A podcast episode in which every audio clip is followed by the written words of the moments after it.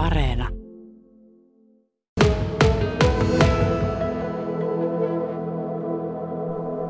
Yhteinen näkemys tällä hetkellä on se, että Lahokkavio Sammalen esiintymisestä Pujolla ja Kuopiossa tarvitaan huomattavan paljon lisää tietoa ennen kuin voidaan ratkaista, tekeekö ely sinne tällaisia suojeltuja alueita, eli tämmöistä aluerajausta tai muuta.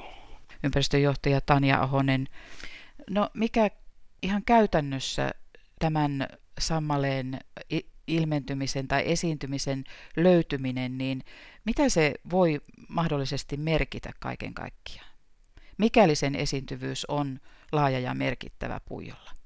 Se voi estää hankkeiden toteutumisen Antikkalan rinteellä, toki jossain muuallakin, tai se nyt tässä alkuvaiheessa vähintäänkin hidastaa vuodella, kahdella tai useilla vuosilla hankkeita ennen kuin on kerätty tarpeeksi lisätietoa. Kuopion Antikkalasta on löydetty harvinaista lahokaviosammalta. Millaisia vaikutuksia löydöllä on Antikkalaan suunnitellulle laskettelutoiminnalle? Varappu Mäntymäki, sä oot selvittänyt hieman asiaa tässä tämän viikon aikana ja kysytään, että millainen kasvi tämä lahokaviosammal oikein on? No onhan tämä mielenkiintoinen kysymys sinällään jo, että tosiaan meiltä Puijolta ja Antikkalasta löytyy tällaisia harvinaisia kasveja. Tämä lahokaviosammal esiintyy juuri tällaisissa vanhoissa metsissä lahopuulla. Se on lehtisammal. Ja aikaisemmin sitä on löydetty ja, ja sen esiintyvyys on ajateltu, että se on pääosin tuolla Etelä- ja Lounais-Suomessa. Tämä sammallahan on erittäin uhanalainen ja tietysti luonnonsuojeluasetuksessa myös sitten määritelty erityisen suojeltavaksi lajiksi. Miten sitä löydettiin Antikkalan suunnalta? Niin, kun kerroit tuossa, niin Kuopion luonnonystävän yhdistys kiinnostui selvittämään, että he tiesivät tästä lajista, että no voisiko olla mahdollista, että sitä voisi esiintyä myös täällä pohjoisempana Suomessa. Ja tiedettiin ja, ja nähdään, että Antikkalassa on tuota vanhaa lahopuumetsää, eh, jota ei tietenkään enää monestakaan paikasta löydy, niin haluttiin lähteä selvittämään. Millainen tutkimus tässä vaiheessa on aiheesta tehty? Luonnonystävän yhdistys pyysi sammal- ja kääpäasiantuntija, tutkija Pyry Veteliä niin kuin pintapuolisesti tarkastelemaan maastoa. Hän liikkui siellä sellaisen luupin kanssa, joka kymmenkertaistaa näkymän. Mitään virallisia näytteitä ei ole maastosta otettu, vaan, vaan tarkasteltiin ihan ulkopuolisesti. Tutkija tarkasteli kaiken kaikkiaan 14 hehtaarin alueen ja sieltä löydettiin 117 eri esiintymää. Ja niistä on puolet siinä Antikkalan laskettelurinteen viereisellä metsäkaistaleella. Ja äh, kun itse kävin siellä paikan päällä, eivät hänet näkyviä ole. Että silmällä silmämääräisesti pysty sanomaan, että siinä kannossa on. Mutta sieltä löytyy niin sanottuja itujyvä kasvustoja, ne on rihmastoja ja ne ei tosiaan erotu pelkällä silmällä. Mutta näistä suvuttomista kasvustoista muodostuu myöhemmin syksyisin aika ajoittain tällaisia suvullisia itiöpesäkkeitä. Mitä nämä löydyt nyt tässä vaiheessa merkitsevät tuolle alueelle? No tosiaan, koska lahokaviosammal on määritelty erityissuojeltavaksi lajiksi, niin sen esiintyvyys joudutaan nyt selvittämään tarkemmin. Niinpä Pohjois-Savon elykeskus ja Kuopion kaupunki ovat jo istuneet yhteiseen pöytään ja, ja miettivät. Ja suunta on se, että kyllä tämä on selvitettävä, miten ja millaisia ja miten laajoihin tutkimuksiin ryhdytään. Käytännössä tämä metsäalue on niin kuin samaa luonnontilaistuvaa vanhaa metsää kuin mitä toi viereinen natura-alue ja, ja luonnonsuojelualue. Tämä on niin kuin rakennetyypiltään, tästä löytyy lahopuuta, lahopuu jatkumoa, on niin kuin lahopuuta runkopuuna maassa ja sitten on vanhoja kantoja. Eli ajateltiin rakennepiirteiltään olevan sellaista aluetta, että lahokaviosammalta voisi löytyä.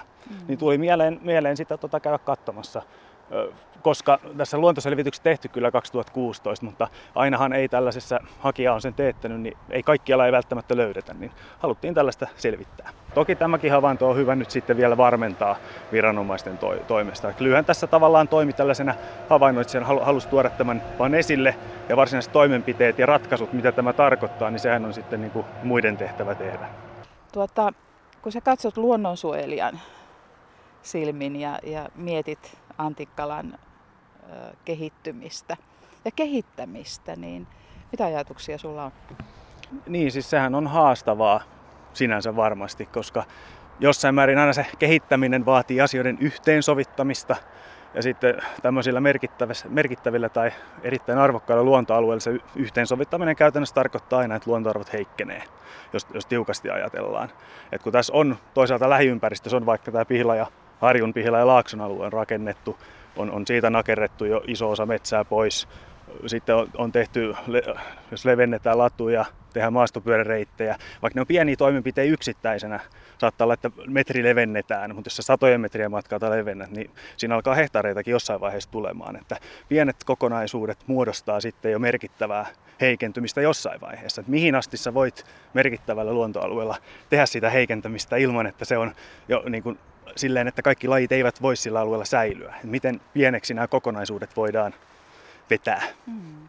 Sulla itsellä ei ole niitä tunnearvoja, mitä monella on, kun puhutaan Antikkalasta ja niitä ehkä lapsuuden ja perheen kokemia muistoja silloin, kun tämä oli laskettelukäytössä.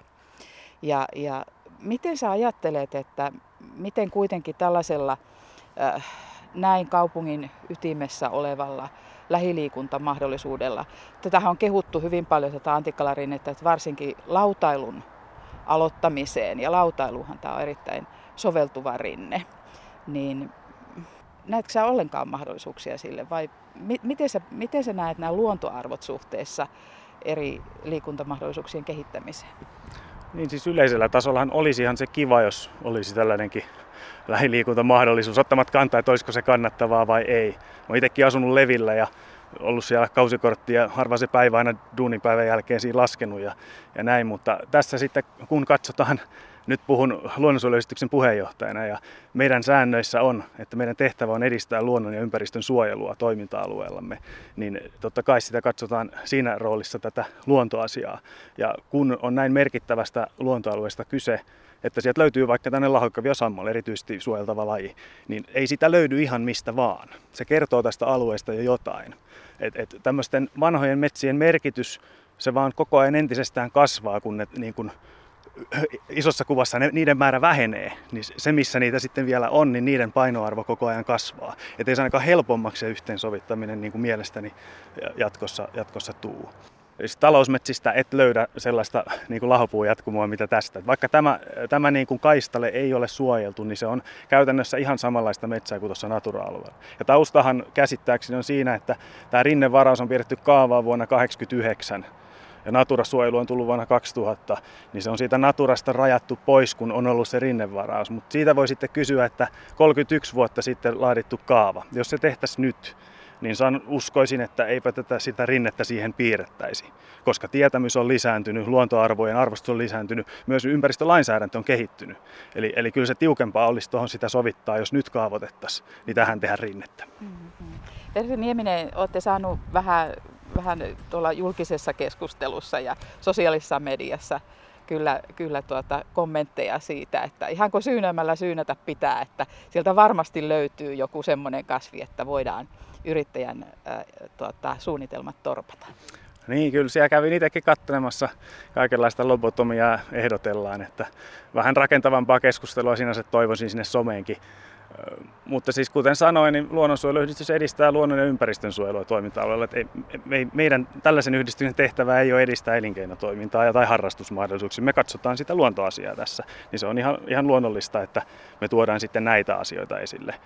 Koska luonnolla ei ole omaa ääntä, kukaan ei ole puhumassa sen puolesta, niin jonkun täytyy pitää ääntä sen luonnon puolesta.